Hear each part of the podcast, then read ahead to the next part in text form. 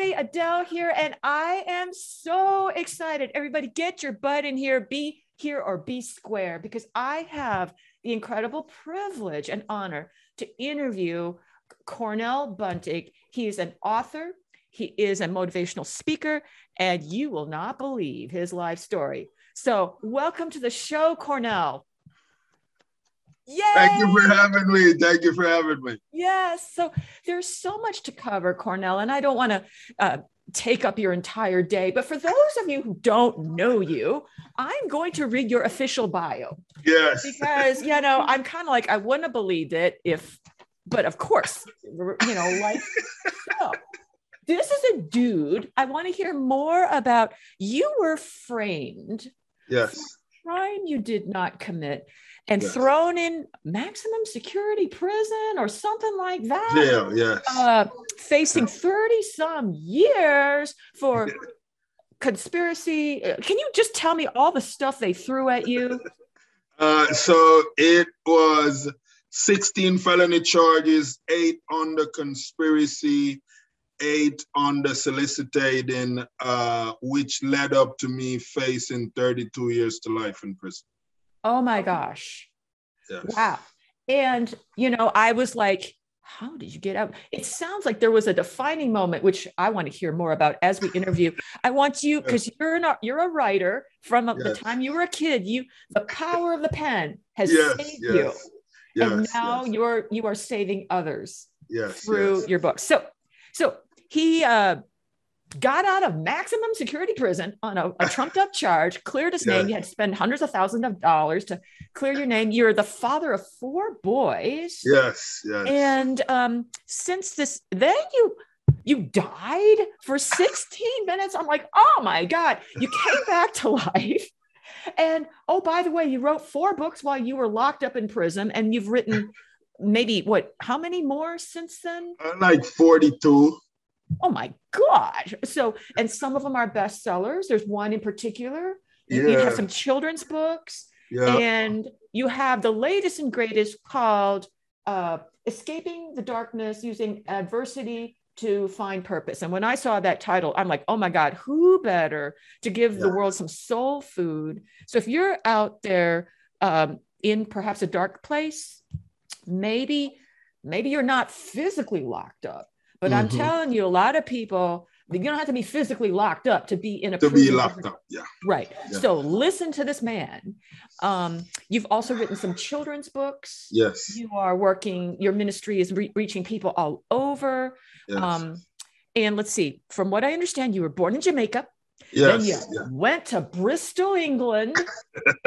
was that where all the stuff happened where you got locked up, or was that here back in Florida? This was here in Florida, yes. Oh, oh, courtesy of the USA. Okay, so well, I'm just gonna like it just is too amazing to me. And yeah. at the end of the day, I want to hear what is driving you at this point. I mean, your your life story is pretty amazing can mm-hmm. how did you get to where you are maybe if you could take us it sounds like you grew up in jamaica eating sometimes not a whole lot there wasn't no. much yeah, yeah. I, I, had a mango for breakfast today yeah yeah yeah and you yeah. and you talk about how mango you had to eat the peels of mango oh yeah yeah there was days when um we didn't have dinner and me and my brother we would go on the street and look for mango peels because you know when people are eating mangoes they'll peel the mango they'll throw away the skin. That's what we would look for to eat wow you know? It was it was that rough. That was it was that rough. It humble beginnings. Yeah yes, and i know yes, your yes. life has been very up and down yes, and up and down yes. Yes, you know. yes yes yes. Can you share a little bit about just your background of sometimes there was a lot of material stuff and sometimes yeah. there was absolutely nothing and everything in between. So you know we had a lot of things uh, when when we were much younger when my dad and my mom was still married everything was going well. We had bicycles we had anything you can think of a kid need to just make their little life comfortable we had it and what we did we would share it with the community we would share it with the kids in the community A lot of kids didn't have a bicycle, so we would. My little hustler mind, my little hustler mind pulled me into this space where I would charge them 20 cents for a bike ride. And and you know, everyone was okay with that because it was affordable. And so everyone got a chance to, to take a ride on uh, my BMX bike. You know, that was a lot of fun. The when the craziness started was when my mom and my dad decided to go separate ways, and my dad decided to sell the house with us still living in it. We had to move out in two weeks because the new owners came and told us, "Hey, you guys have to go." So we had nowhere. Uh, you know, I mean, my mom was gonna get a one, like a one bedroom, like a one. I don't even know if I could call it a one bedroom. It was like a one room with the kitchen. Everything is in the one room, mm-hmm. you know, and so, you know, we it's like we went from a hundred to zero. Wow. Yeah. and, and were you the where were you in you had uh siblings, so where were you in the birth I'm the oldest. I'm the, the oldest. Uh, yeah. I'm the oldest, the you know, delegator, you know, I I would I used to delegate a lot. You know, we had a guy that lived three houses down from us. He had a plum tree. Mm-hmm. And I would delegate kids while I'm watching to go steal plums from this guy tree so we can have for lunch. Oh goodness. So, you know, a lot of the times we, you know, I mean, it was all fun, you know, but we we we had to survive. Mm-hmm. We had to mm-hmm. figure out how to survive. And and so we did that, you know. We I mean, we figured out how to survive and and we survived it. And one thing I in my head, I was like, you know, once I'm done with school and I'm able to get out in the work world, my goal is to not be back in this type of poverty. Mm-hmm. Because, you know, the, the toilet was outside. You know, we had a kid fell in the toilet, uh, in that outside toilet. So this, there was the risk of whatever, you know, what that looked like, you know, and so uh, for me, I was really motivating, motivated to get to that level in my life where I didn't have to repeat a lot of those things that was really uh, traumatizing, you know, just it was rough. Yeah, yeah. You know, there's there's one thing to not have a lot of material things as a child. Right. There's another to feel poor yeah. you know and you know some people have both you know and some people have a lot and still feel yeah. poor yeah so yeah and then um, you know, I was leading, reading about, for those of you who don't know, I mean, Cornell grew up in um, Jamaica and then you moved to uh, Bristol. Bristol. Bristol. How old were you? Because your mom, your parents support, uh, separated and your mom had to live with her yeah. sister or something. Yeah. It, yeah. So she, my, my grandma couldn't, um, she couldn't uh, keep all of us. So my mom's sister said, "Hey, I'll take care of him," and um, you know, so I went to, to Bristol, and, and that was beautiful. But you know, I still mm-hmm. think of my brothers and sister, and just wanted to re, re reunite with them. Mm-hmm. But I've met people in that time where, like, I saw things. You know, like I saw this guy he had all these Mercedes, and I was like, you know, I I want to have Mercedes when I grow up, you know, and sure. I was getting in that mindset, you know. Sure. So for me, you know, once my mom had some stability, I, you know, went back with her, you know, finished high school. Uh, I was teach. I was a teacher. I liked it for maybe the first three months, and then I didn't like it. So my friends, uh, they said, hey, man, you know, there's this resort. Uh, they're looking for bellman, and we know with your smile, your personality, you do great there. And, you know, I went to the interview and I just, I was just excited to have the opportunity to, to get an interview at a resort that the caliber that resort was at and the level of uh, uh, five star that it was, you know. And I was like, you know, in my head, I'm thinking I already got the job. So I'm smiling. And the lady that was interviewing me was so impressed with my smile. We barely had an interview. She was like, What is your size? And I told her my size. She said, When can you start working? I was like, Right now. She said, Okay. You start training today. I start training the very day I went there for the interview. So it was beautiful.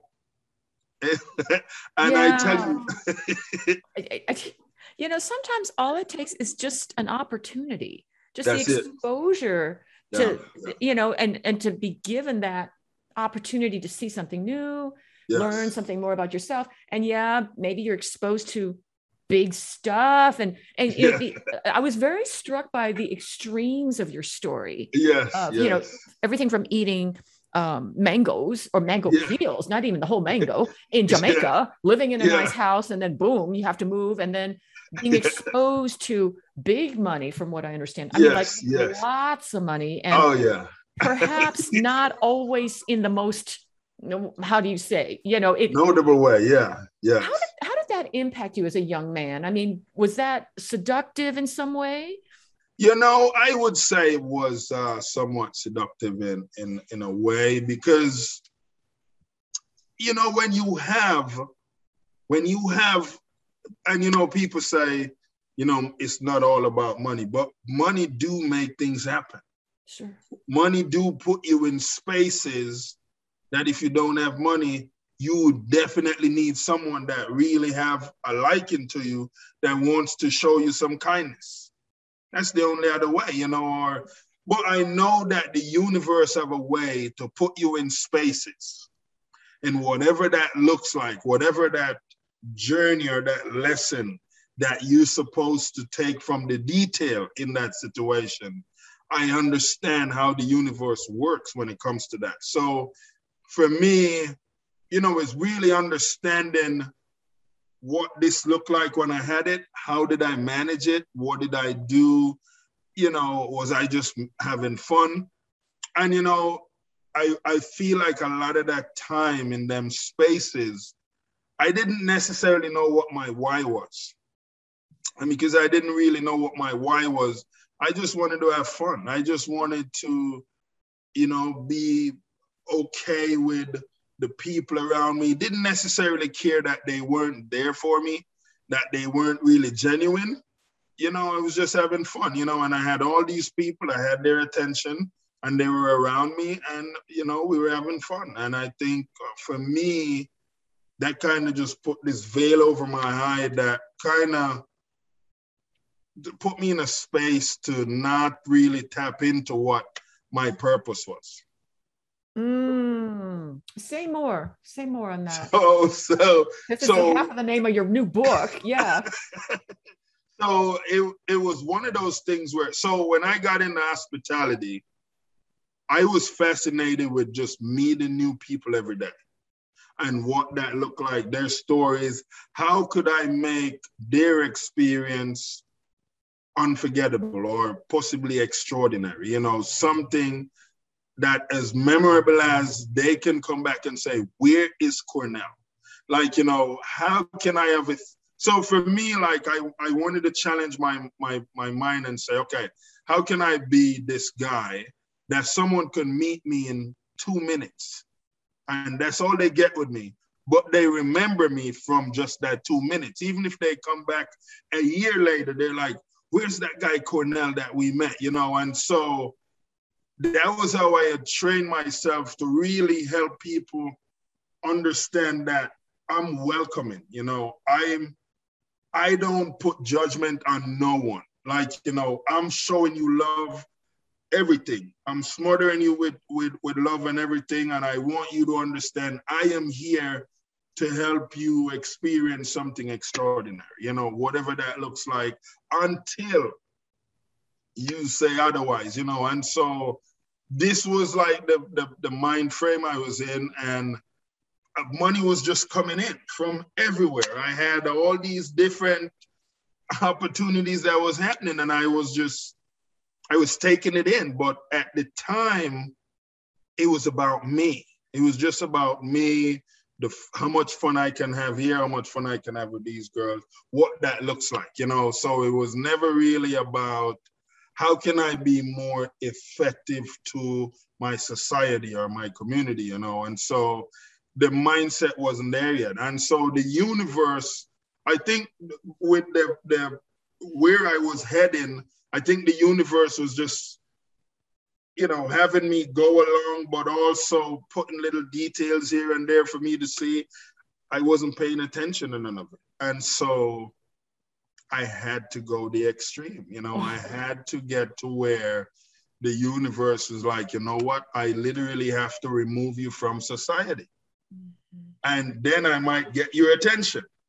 You know, and so being locked up is one way to get someone's attention. I mean, oh, mo- I, am oh, just definitely Wow. I mean, um, and of course, if you're watching, everybody, uh, this is um, I'm interviewing Cornell Bunting. He's an amazing author, motivational speaker, and he has had a life of very high highs and very low lows, and come out yes. the other one, other end, yes. to be writing amazing messages for people. Your yes. ability to communicate, you're you're in touch with your humanity. The power of the pen is extraordinary. Yes. Um, so you were living life you weren't thinking too much about anyone else because you were you know just were going yeah. along and right i'm sure everyone wants to know how did you get set up and like what happened so my my security company i was in the field as well i wanted to meet different uh, clients see what they wanted you know try not to be as expensive as the other competitors. And so Oh, you basically were the, you were the CEO of a security yes. company here in the U.S. in Florida. Yes, in Florida. Okay. Yes. You'd come yeah. back from England. Okay. Yes. So here, I basically was, uh, you know, I was getting a lot of contracts, and and what that was doing, while I'm getting all the contracts, and other security companies are not getting it, it was upsetting other competitors. Uh-huh. And so what happened, which you know I found out way later, uh, they paid one of the guy that worked for my company to undermine my company. Mm. And so from there, I had one guy that was working for me that was trying to create some type of case story to kind of make me look like um, you know, we were gonna do something. 99 or 98% of you know what this story was that got me arrested was fabricated. But the way it was done the cops they believed it.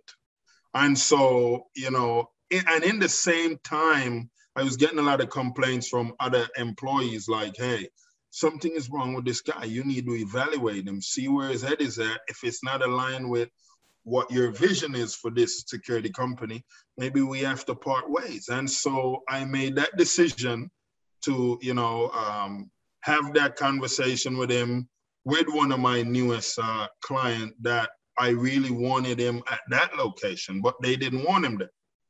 And it was that time when we were going to have this breakfast, we got we got pulled over. We got pulled over. Next thing you know, we getting arrested. Now we're sitting in jail under all these different crimes that apparently had happened. And I'm lost. You know, I'm I'm there and I said, you know what? I can't even say nothing because I don't even know what these people are gonna try to use against me. I have no idea what's going on. And so, you know, uh, everything was just so surreal. Like it was moving so fast. It was like three days before my birthday. You know, I was I was eyeing a Bentley car and I wanted to get it so bad, and I'm like, oh my goodness, none of that is gonna happen now. And so from there, sitting in there, I didn't really realize how real everything was until I went to the first appearance and they start calling out the charges. And I'm like, that's when I heard the charges, I actually sat back down. And they're like, what are you doing? I'm like, well, I, I was waiting to hear my uh, whatever I'm um, I'm charged with. They're like, those are your charges, you know, and um, I don't know, like stand up because you could be in contempt with court. You know, they're wording how they word that stuff. So that's when I realized it was real. And when they were just reading them off, I was like, my goodness, what is this? And so, you know, the good thing about that with how they painted a picture on me, tarnished my name, the media had that running for three days. It made me look good when I went into jail because I was going into the felony section of maximum security where all these guys that are there are normally serving two life sentence, three life sentence, some serious criminals, you know. And so when I got there, they in their mind they're like, "Yo, here's a dangerous dude," because you know he was he had body bag with him, he had zip ties, because the media said all this stuff. Mind you, we had none of those things and but they thought that I was a dangerous guy, and so I just used that to my advantage. So I got in there. I didn't get into no uh, conflicts with anyone, and for the first three months, I was really bitter. I was bitter. I was angry. I didn't talk, and I just wanted to know what is going on, you know. And so, really, when everything changed, it was this one day we saw a fly in the cell, like a fly flying around. Mm. We got excited. We were so excited about seeing the fly. We want no one to hurt the fly. We were watching the fly and we're like, there has to be a hole somewhere. And in my head, while I'm thinking, and I'm like, you know, there's hope, Cornell. It's like a voice is saying, there's hope. You're going to get out of here. I need you to pay attention to what I want to tell you. This is what I need you to understand.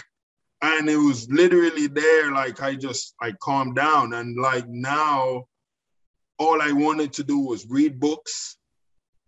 And I was, I was reading like some, some days I was reading two books in one day. I was just so tuned into the books.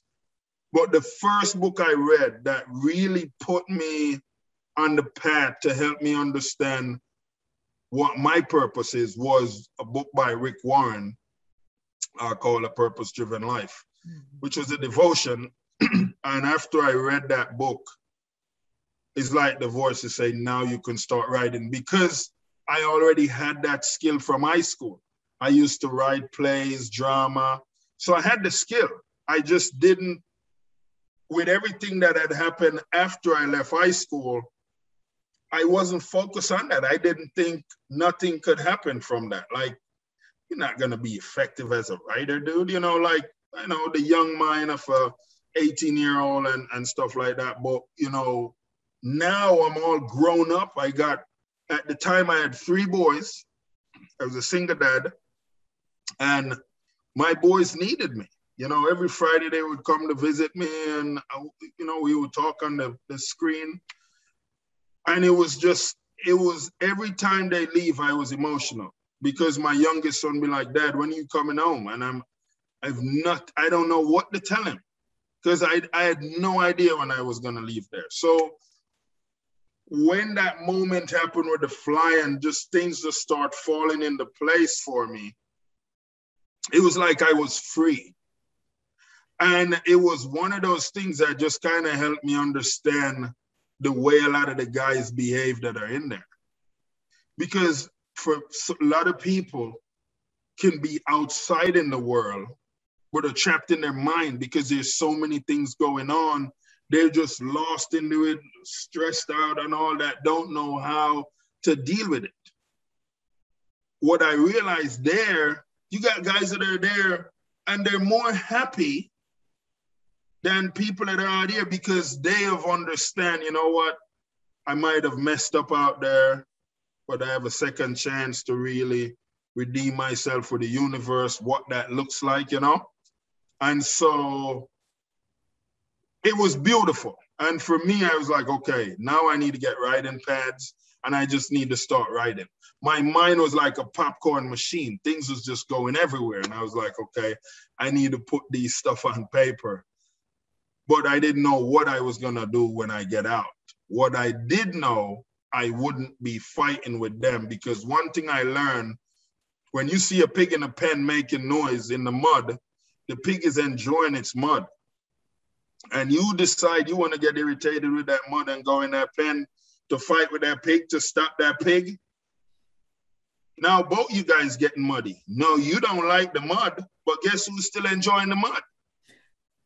Pig still enjoying the mud. So I'm like, okay, Cornell, you're not gonna go out there fight with this system to get back this money and do all these things. You're just gonna focus on this writing. You're gonna focus on telling your story, telling your truth uh, to help other people understand it's not the end of the world when this happened. You know, all you have to do is acknowledge what message the universe is trying to throw at you. And once you acknowledge that to the universe, I promise you, the universe is going to grant you what you want, but you have to show the universe you want it. And so for me, that was where I was, you know, and so, you know, it just got easy from there. And like maybe eight months in, it was almost like I knew when I was going to get out. Uh-huh. This is amazing. And you're absolutely right. There are people who aren't locked up who are feeling that, uh, you know, that as if they were, and they're yeah. desperately, they need to know that there is a fly. You oh, know, yeah. if you don't even know there is a fly, you don't even expect to look for one. I mean, imagine right. something as simple as a fly. Oh yeah. I mean, that's just so moving, and how that yeah. that change can happen so simply so elegantly and you don't have to climb mount everest you don't have to have had some you know it just boom and something moving you and yes. so you started to write you've you've um I, have I've read that you were you loved writing as a child. Never thought yes. you were going to do anything with it. Yes. And these books started coming out even when you were still locked away. Yes. And then, uh, you know, tell me about the day that this whole thing got you out. I mean, it's it's really spectacular. So, so, so you know, when the day came, so what happened because we were going to pre-conference trial, we went to 13 pre-conference trial, and the state still couldn't come up with a case. They were still trying to build a case, still trying to build a case. So I think it was at the 12th pre-conference trial, they start lifting the hold off the bond because the reason I was in there for so long, they had a hole on the bond, so I couldn't bond out. It wouldn't allow you because there's hole on the bond. So once the hole were lifted, it brought the the value of the, the, the bond down to 365,000.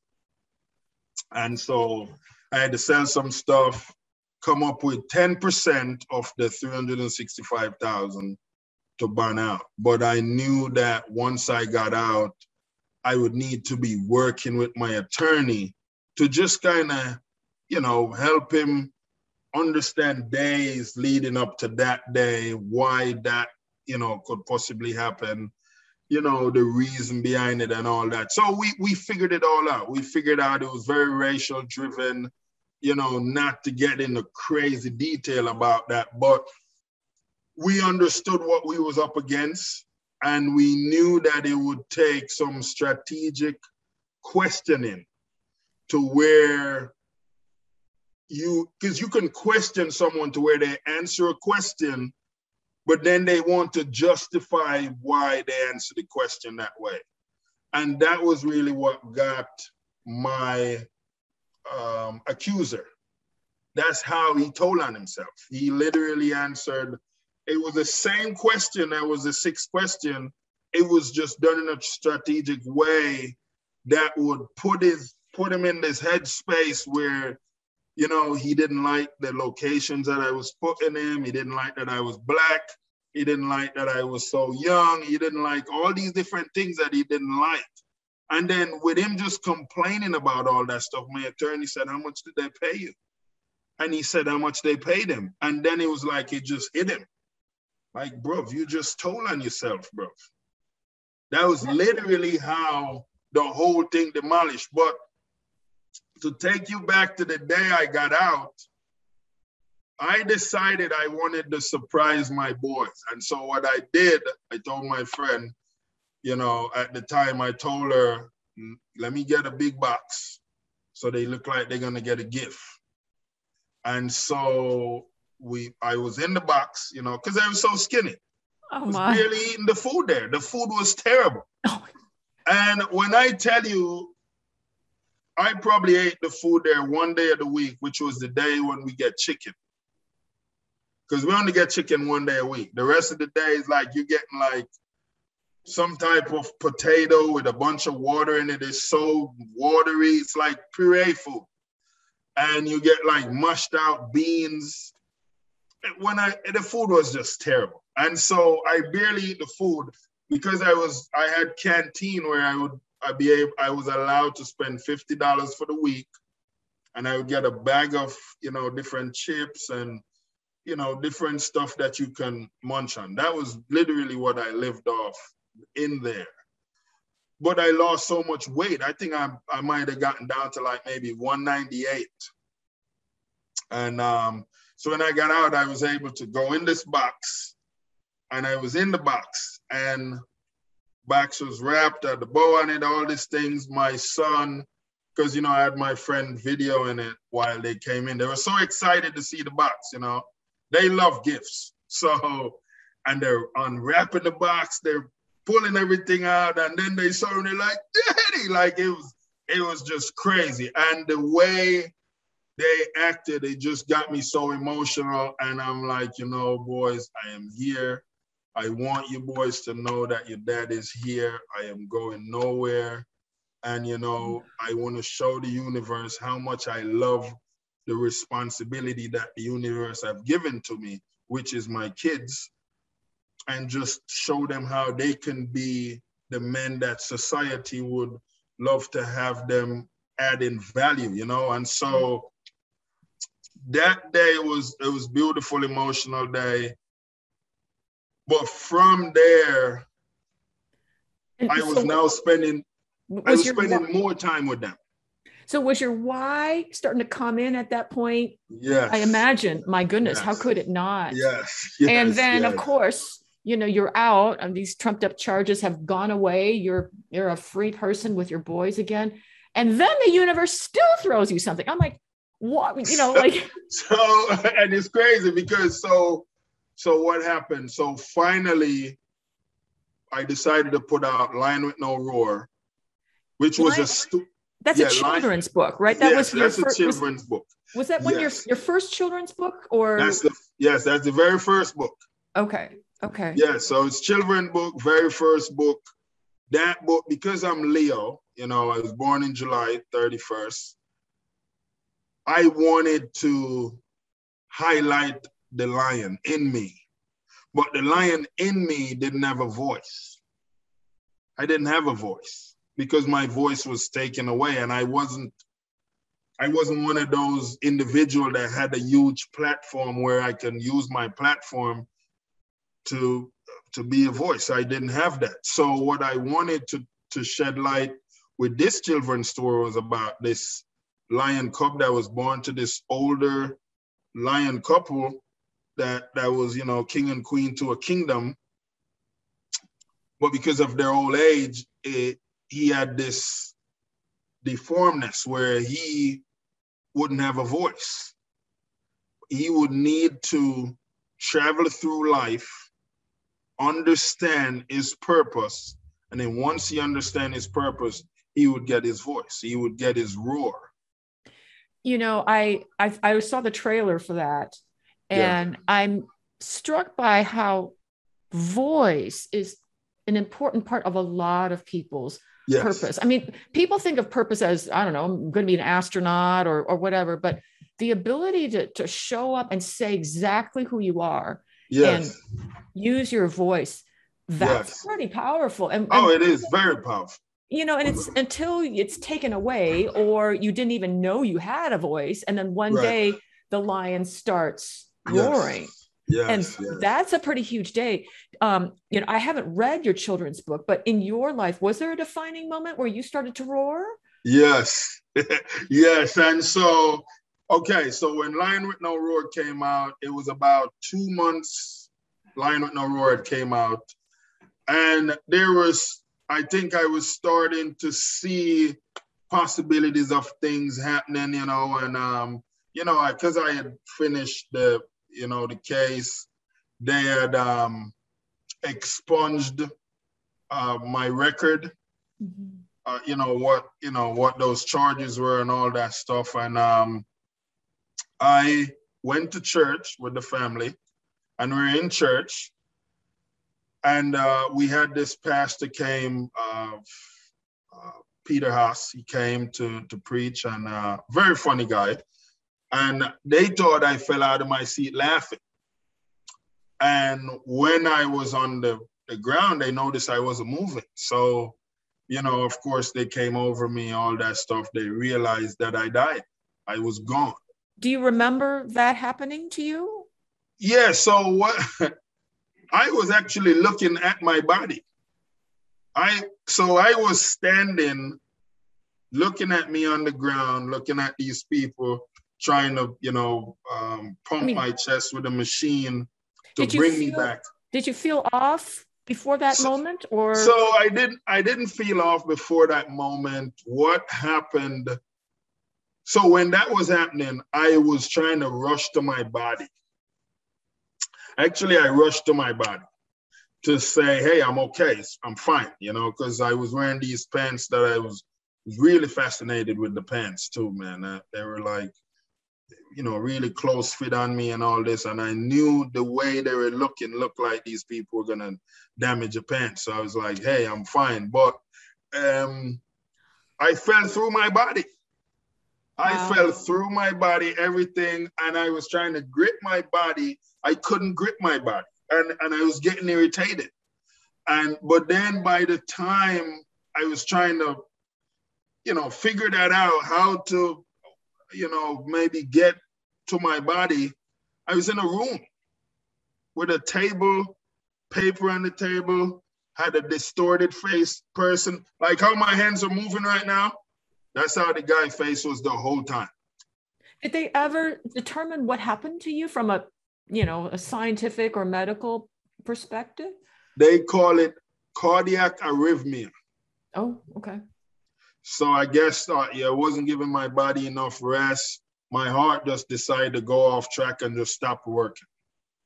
And it stopped for 16 minutes. 16 minutes. They were mm-hmm. getting ready to come out with the body bag to put me in a body bag. Uh, the pastor, uh, Matt Keller, he said, no, um, we're not letting him leave here in the body bag today. Could, they could put him on the stretcher, all that stuff. And that was around the 15 minute mark. And then, uh, you know, when they came in, about to come in, the, the guys, you know, with the stretcher and stuff, they just heard me just come back to my body, just let out this crazy roar. And yeah, I, they took me to the hospital, you know, of course, did operation. So now I have a defibrillator in my chest, you know, that just kind of uh, monitor me to not do too much, you know, don't go the extreme, Cornell, you know, calm down. So, you know, that was what, but that was when that happened and I came back. After everything was done at the hospital, you know, because I was already doing a few things with this book. Some opportunities was arising to travel. And it wasn't, I think it was when I was in, in the UK, I was in uh, Elephant and Castle and I was talking in I I don't want to say maybe 180 kids or so, and they, just the questions these kids were asking me, and I was answering them, and they were really excited. Like when I tell you these kids were excited, I don't think any kid left out of there without an autograph.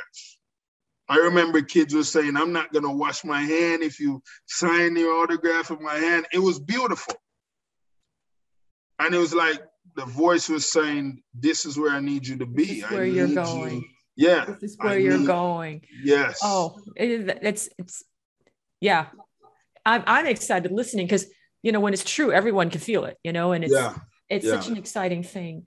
And yes. um, so you've gone ahead and uh, written a couple others. Some of them were kids' books, some of them were yes. adult books. You had one. Um, there was one right before uh, the latest, uh, escaping the escaping a life sentence. Life life sentence is that one where you're recounting all this other stuff and yeah. So escaping a life sentence talked about when I died and when I was in jail for ten months.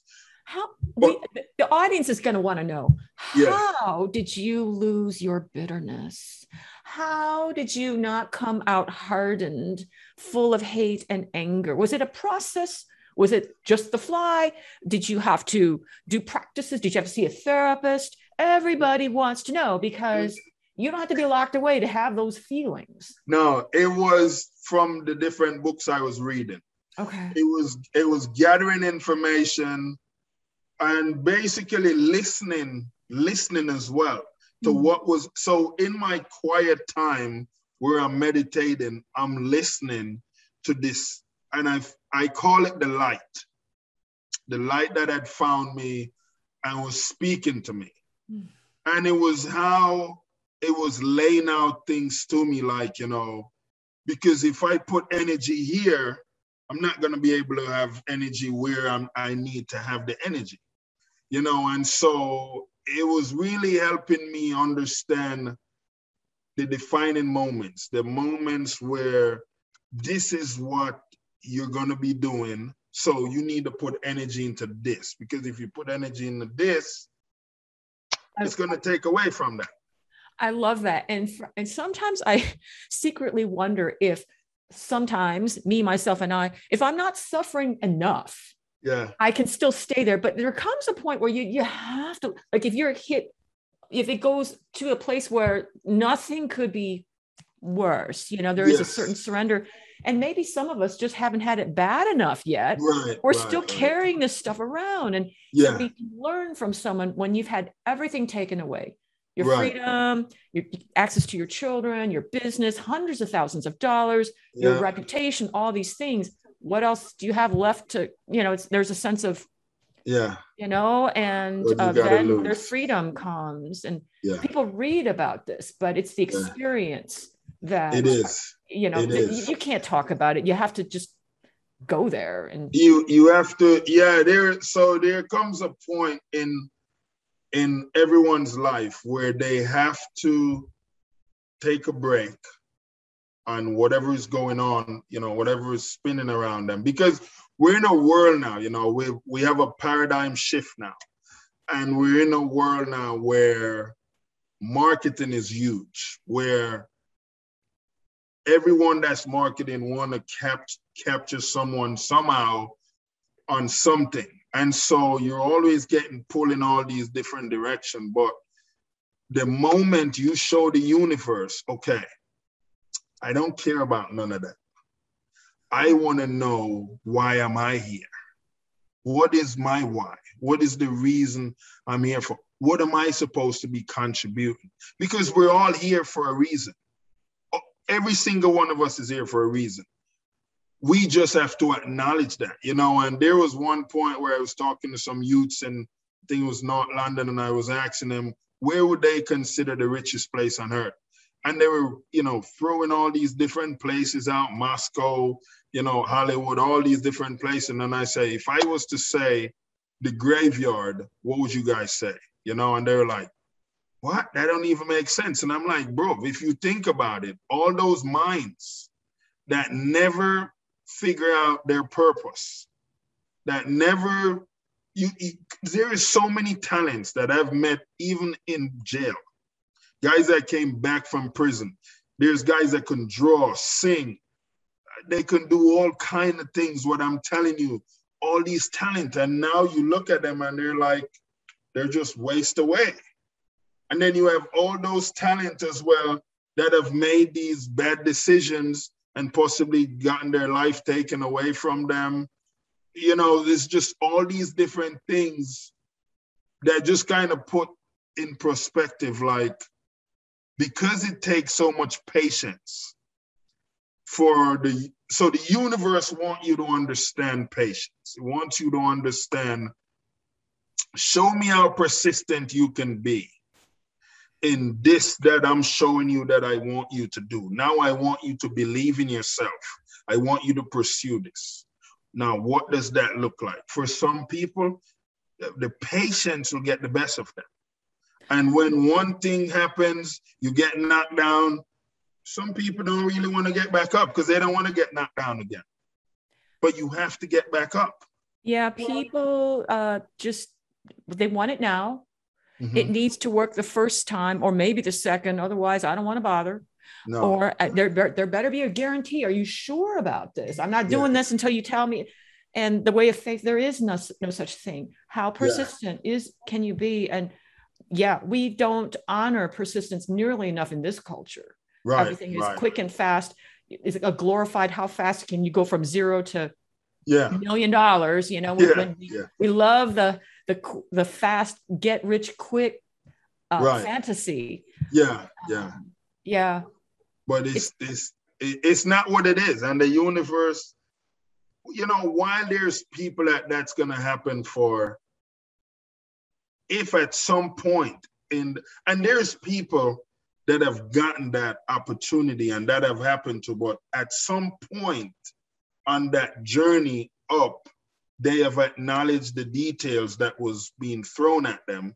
And because they show the universe that the universe was was able to just okay now i give you all this resource to do what you can do to spread this message whatever that looks like you know. And for some people you know they just want to enjoy what they're enjoying. And then you know next thing you know they crash. Or then you mm-hmm. have some people that are on their high peak. And the next thing you hear suicide was committed and you're like what happened? You know? Right.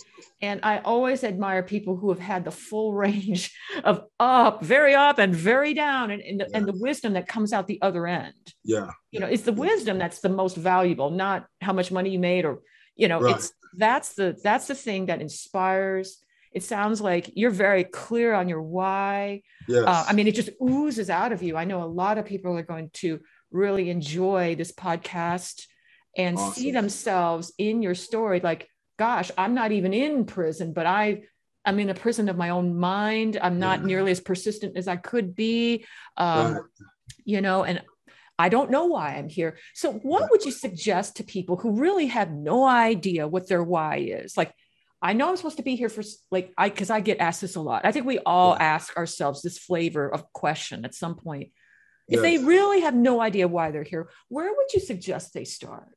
I would suggest they start on relaxing themselves, re- relaxing the mind, allow those moments to come to you, something that you your inner being, your inner self is desiring you to do.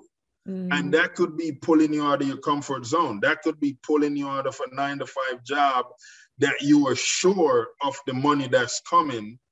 But really, what you're pulled to do, it wants to put you in a space where you're going to be uncomfortable for a little bit because a lot of times when our backs against the wall is when our stronger self comes out to help us from that.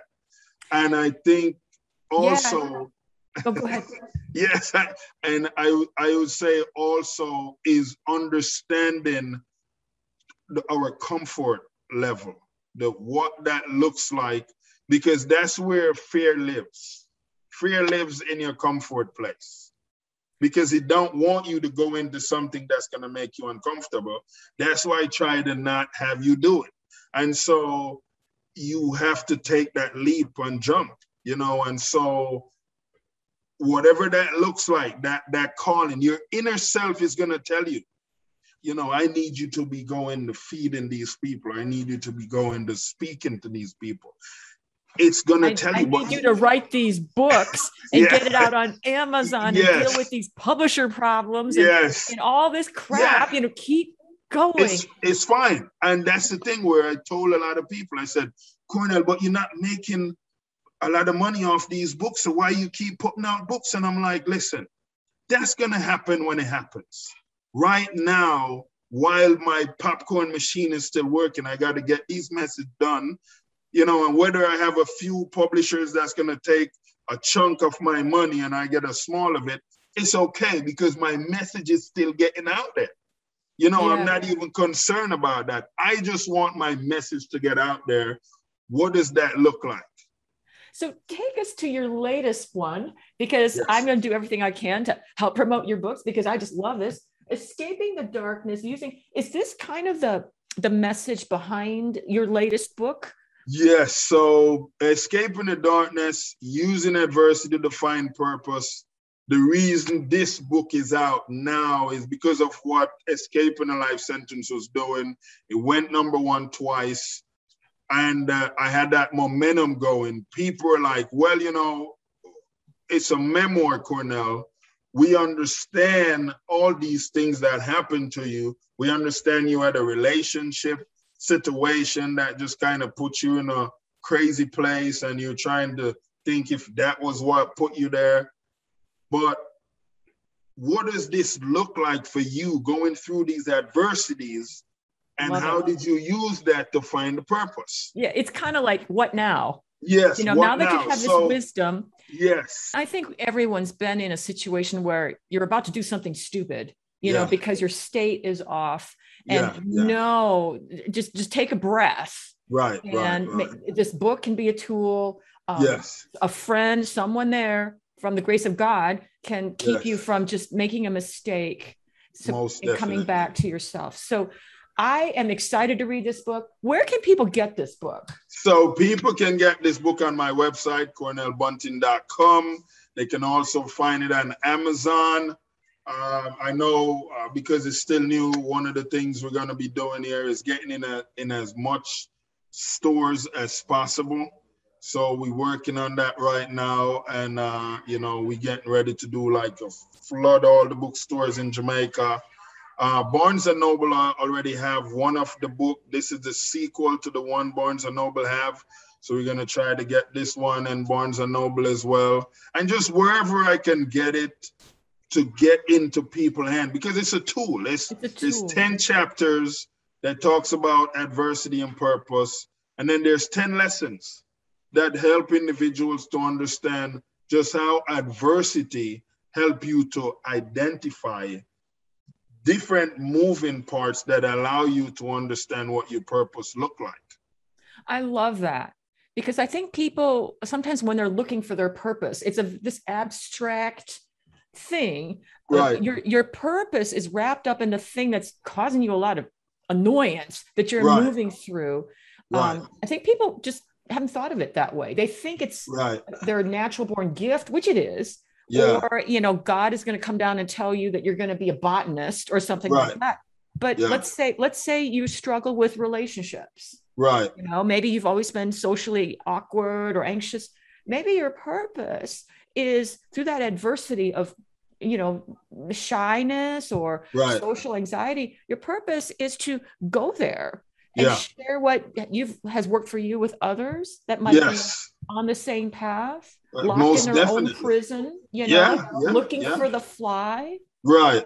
Yeah, most definitely. And you know, I always tell people that if J.K. Rowling didn't go through the adversity she was going through and believe in her magical story the way she had wrote it and not allowing all the different publishers that was telling her that doesn't make no sense, that's not going anywhere she didn't make none of that get to her because in her adversity, she had found her purpose and all she had to do was being persistent. I, I love that. Yeah. Because that means everyone has a purpose. It's wrapped up with something that you're struggling with. Yes, like I said, people tend to think it's uh, it's you know that it's something no. easy and fluffy and no, like, no, no, no, no, no, no, no and it's in the troubling times. Yeah, and oftentimes people with the greatest burden, the greatest pain, um, have a lot to offer. Yes, yes. And, and in fact, I believe that people whose lives are too easy, yes. you know, if you've never had adversity, it's very difficult to find your purpose. Wouldn't you agree? Right. Oh, most definitely. Most definitely. I just feel like, you know, if so, there is individuals that have not gone through a lot of adversity, but are so relaxed with the universe where they have allowed themselves to pay attention to detail. You have to pay attention to detail. It's the only way, because we we here to grow. Me at age 50, is way better than me right now at where I'm at. And all I want to do is get to me at age 50. I want to know, I want some of that knowledge that age 50 have, because that's 50 years of, of knowledge that I don't have yet. But I have to go through the process. I can't skip the process. People want so, a pill. right, you know. So it's what it is. You have to go through it. You have to pay attention to detail as you're going through it. You know, it's just like if you're going somewhere, you go into a destination there's many different paths to get there. You can drive a bunch of different places uh, to get to that, but you have to pay attention because if you don't, you're going to pass. What would be a detail, an example of a detail? Because for people listening, they're like, okay, what's a detail? What would be yeah. an example? So details is literally, oh, so detail come at you like this, Cornell. You can tune out that noise and listen to what your heart is telling you. You have a gift to write. So instead of you trying to run out here and trying to be a security to all these different people, why not tap into what that looks like as a writer? So, like, I could see something saying, write a note to yourself. There's there could be like a sign.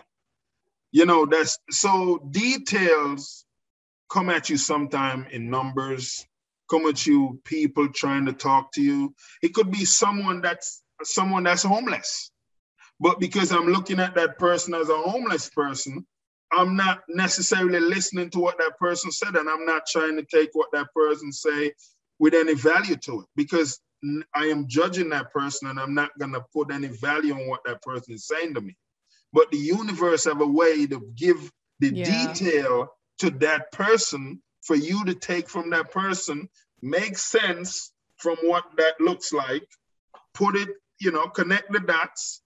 And this is how it, it comes. It comes in in crazy ways. It, you could go to a store and buy something at the, the store and the guy says something to you, but because you just hear it and just walk out, you didn't really let it stay with you you left that detail. You didn't pay attention to that. The synchronicities. Yes. Or, yeah, I love yeah. that. Yeah, it's the magic of the moment. And it yes. only means no one can tell you, you know, no right. one can tell you what only you can make sense of the details. So someone yes. else would say, What does that mean? And you're like, oh yeah. Oh my God, I just got a sign, you know. So yeah, yeah, yeah. Yeah. Oh my gosh, Cornell, this has been awesome. I am so excited with this conversation. I know a lot of people will enjoy it. We could be talking all day, and I know you've got other things to do. So yes. I'm going to be putting your website information about your book in the show notes. Lovely. For everybody, lovely. repeat your website, uh, Cornell. Cor- CornellBunting.com. Com.